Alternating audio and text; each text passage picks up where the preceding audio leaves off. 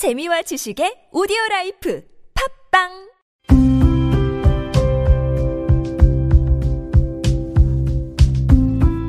칼럼을 읽어드립니다.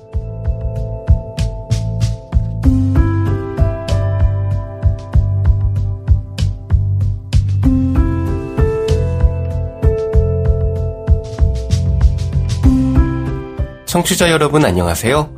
8월 23일 일요일 칼럼을 읽어드립니다. 게스터 이호준입니다. 칼럼을 읽어드립니다에서는 여러분과 같이 고민하고 장에게 최신 정보를 담은 글을 골라 전해드리고자 하는데요. 그럼 바로 오늘의 칼럼 만나보시죠.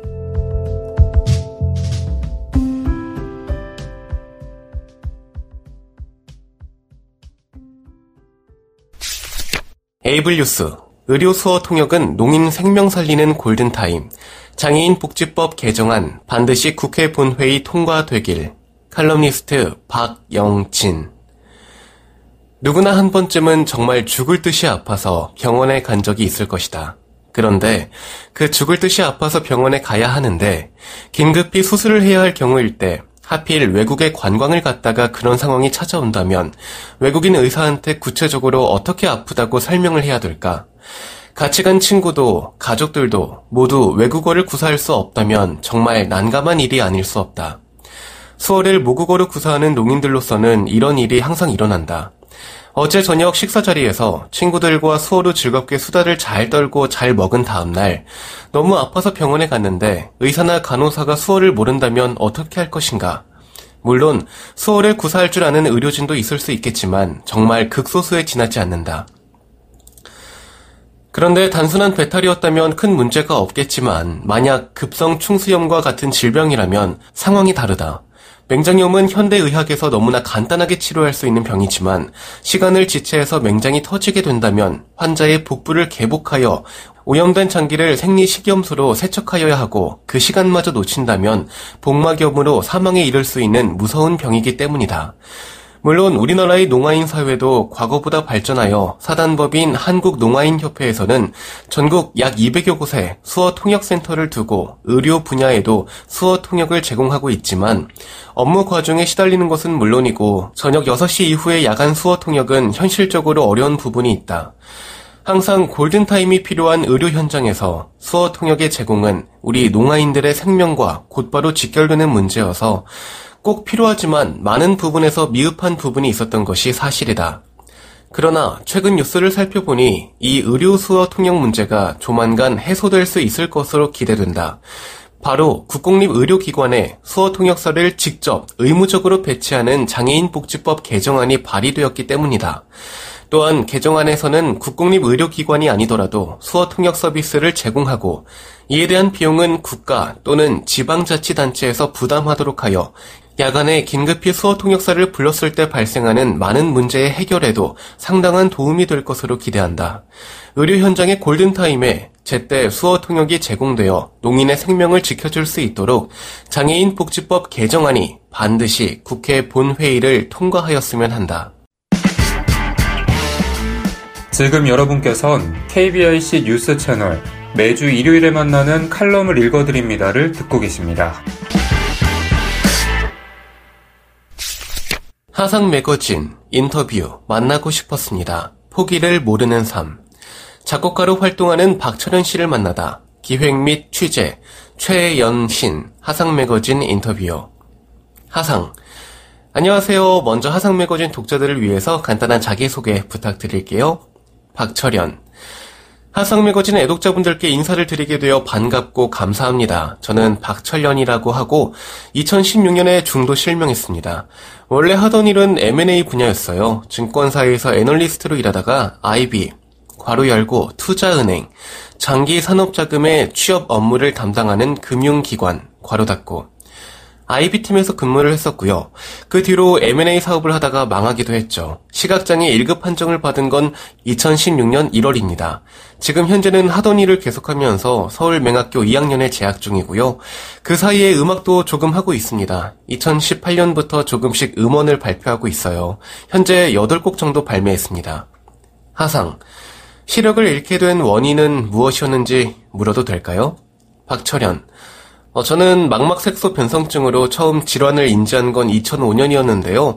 하던 일은 불편한 채로 계속하고 살다가 2016년에 시력을 완전히 잃었습니다. 하상. 박철현 선생님 관련 기사를 찾아서 읽다 보니까 국민일보에 어셔 증후군이란 단어가 있던데요. 시각장애와 함께 청각장애도 진행되는 질환이 맞나요? 박철현. 네, 현재 오른쪽 귀도 안 들립니다. 왼쪽 귀 하나로 듣죠. 어셔 증후군이라는 것은 제가 뭐 특별히 공부한 건 아니고요. 우리 아들이 자료를 가지고 저한테 설명해 주는 것을 통해 알게 된 거예요. 간단하게 설명되어 있기로는 어, 중증 시각장애인이 청각장애를 동반하는 경우라고 하네요. 그런데 저는 사실 장애라는 생각을 안 하고 살았거든요. 한쪽이 들리니까 뭐 그냥 좀 불편하다 생각할 뿐이고 장애라고 느끼지는 못했는데 어, 지금 생각하면 청각장애도 뭐 가지고 있는 거죠. 하상, 현재 작곡가로 활동하고 계신데 그 밖에 무슨 일을 하시나요? 박철현, 서울맹학교 의료재활과정 2학년에 재학 중이고요. 어, 그 밖에 전에 하던 M&A 컨설팅을 지금도 하고 있습니다.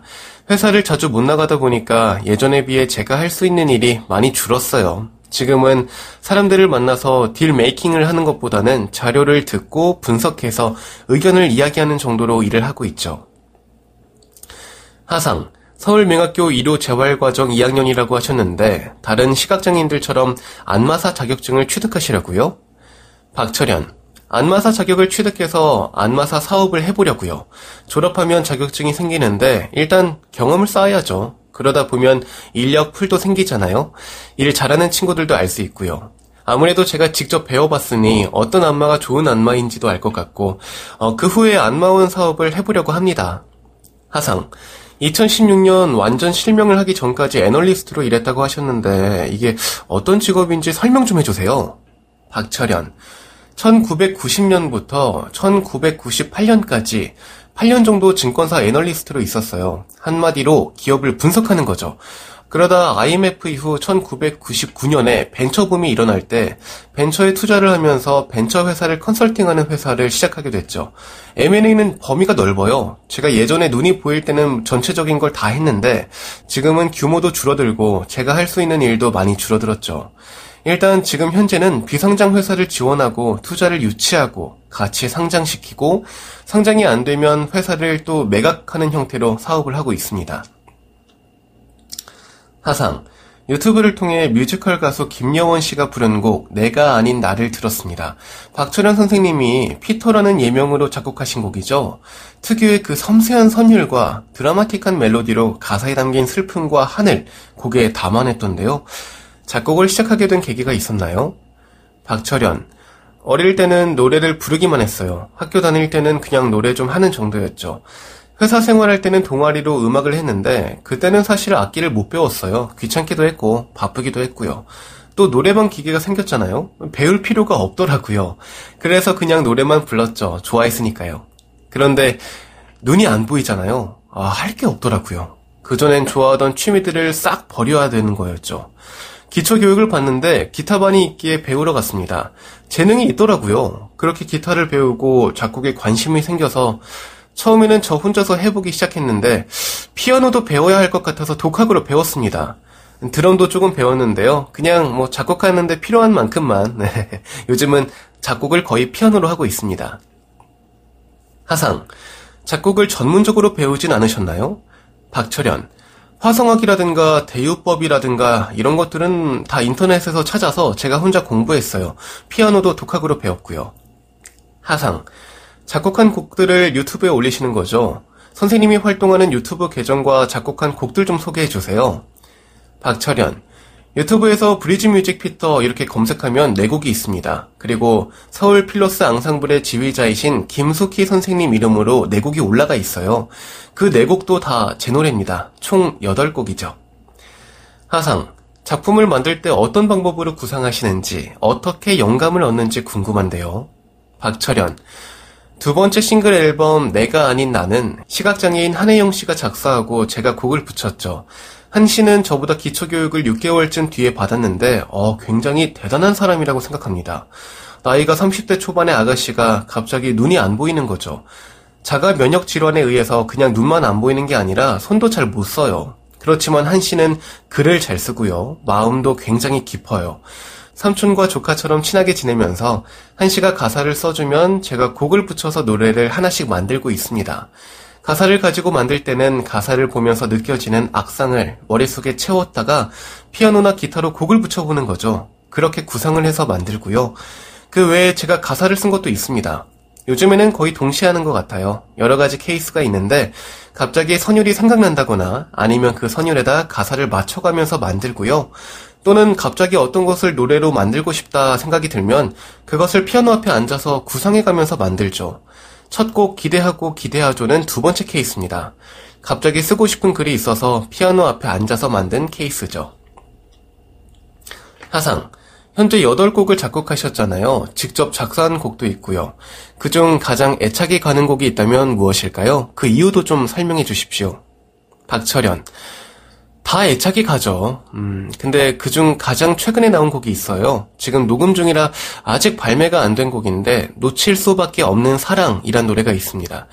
그리고 제가 부른 노래 중에 연초에 발매했던 사랑이란 곡에도 애착이 갑니다. 제가 직접 불러서 기억에 남는 곡이기도 하지만 직접 불렀기 때문에 이 노래를 만들었던 취지와 가장 비슷한 느낌으로 표현된 것이 아닌가 하는 생각이 들었어요. 내용은 헤어져 있어도 그 사랑의 감정이 그대로 남아있는 걸 표현한 거죠. 저한테 사랑이란 그 노래는 여러 가지로 내가 대중음악을 하는 사람이구나 라고 느끼게 해준 계기가 된 곡이라고 할 수도 있습니다. 또 개인적으로 산산이 부서진 이름이여 라는 노래를 여자 소프라노가 불렀는데 이 곡도 몇 개 안 되는 클래식 중의 하나라서 애착이 갑니다. 하상, 작곡이라는 작업에 대한 본인의 생각을 정리한다면? 박철현, 저는 작곡을 하기 위해 전문적인 교육을 받은 게 아니잖아요. 그런데도 제가 감히 작곡을 하려고 생각했던 이유는 있습니다. 내 감성과 마음을 솔직하게 어필할 수 있는 선율을 만들어내고 싶었어요. 내 음악이 누군가에게 위로가 되고 희망이 되고 또 기쁨이 될 수 있기를 바라고요. 예를 들어 Amazing Grace는 단순하잖아요. 그런데 그 단순한 멜로디가 몇백 년을 가지 않습니까? 그런 선율을 잡아내는 것이 작곡가의 할 일이라고 생각합니다. 가사를 가장 잘 전달할 수 있는 멜로디, 오래 남을 수 있는 멜로디, 그런 멜로디를 만들고 싶네요. 하상, 다양한 곡들을 만드신 만큼 작품에 얽힌 에피소드도 많으실 것 같은데요. 재미있는 일화가 있다면 들려주세요. 박철현, 발매가 안 된 곡 중에는 올림픽 배구 경기를 보다가 불현듯 생각이 나서 5분 만에 만든 곡도 있습니다. 습작인데 다네라는 곡이에요.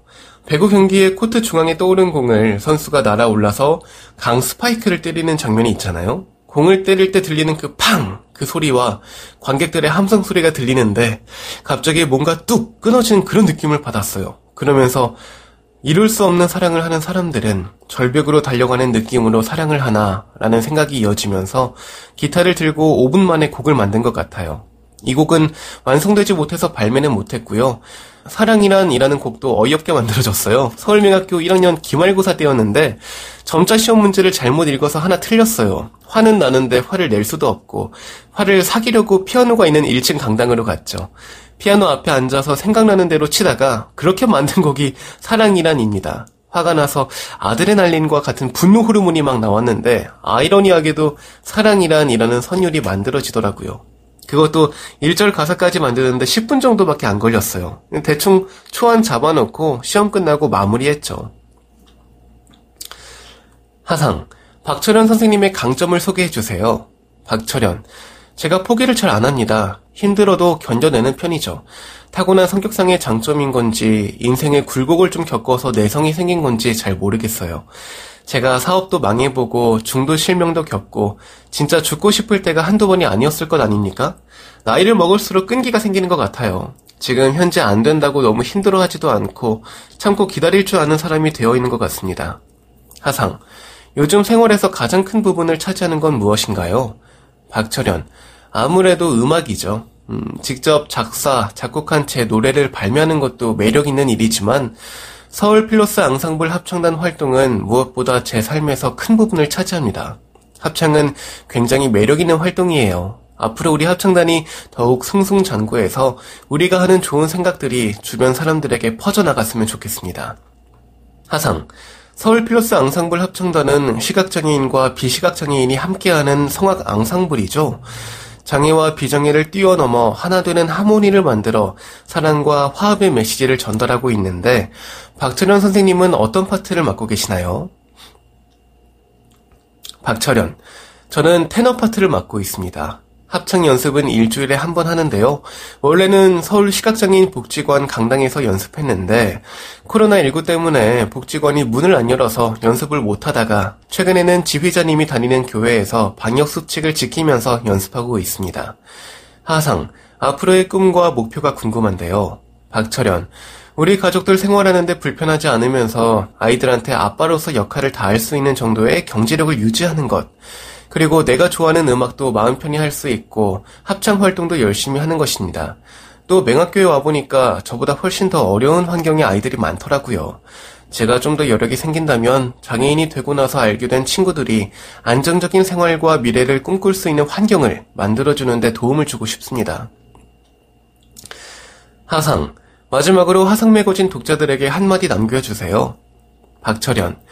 유튜브 브리즈 뮤직 피터 검색하시면요. 그동안 제가 작사, 작곡한 8곡의 노래가 올라와 있어요. 많이 사랑해주시고 많이 들어주세요. 앞으로도 제 음원이 또 나오면 많이 들어주시고요. 그리고 서울 필로스 앙상블 합창단 공연이 11월 10일에 있습니다. 밀알선교회 세라믹홀에서 공연을 하는데 많은 관심 부탁드립니다.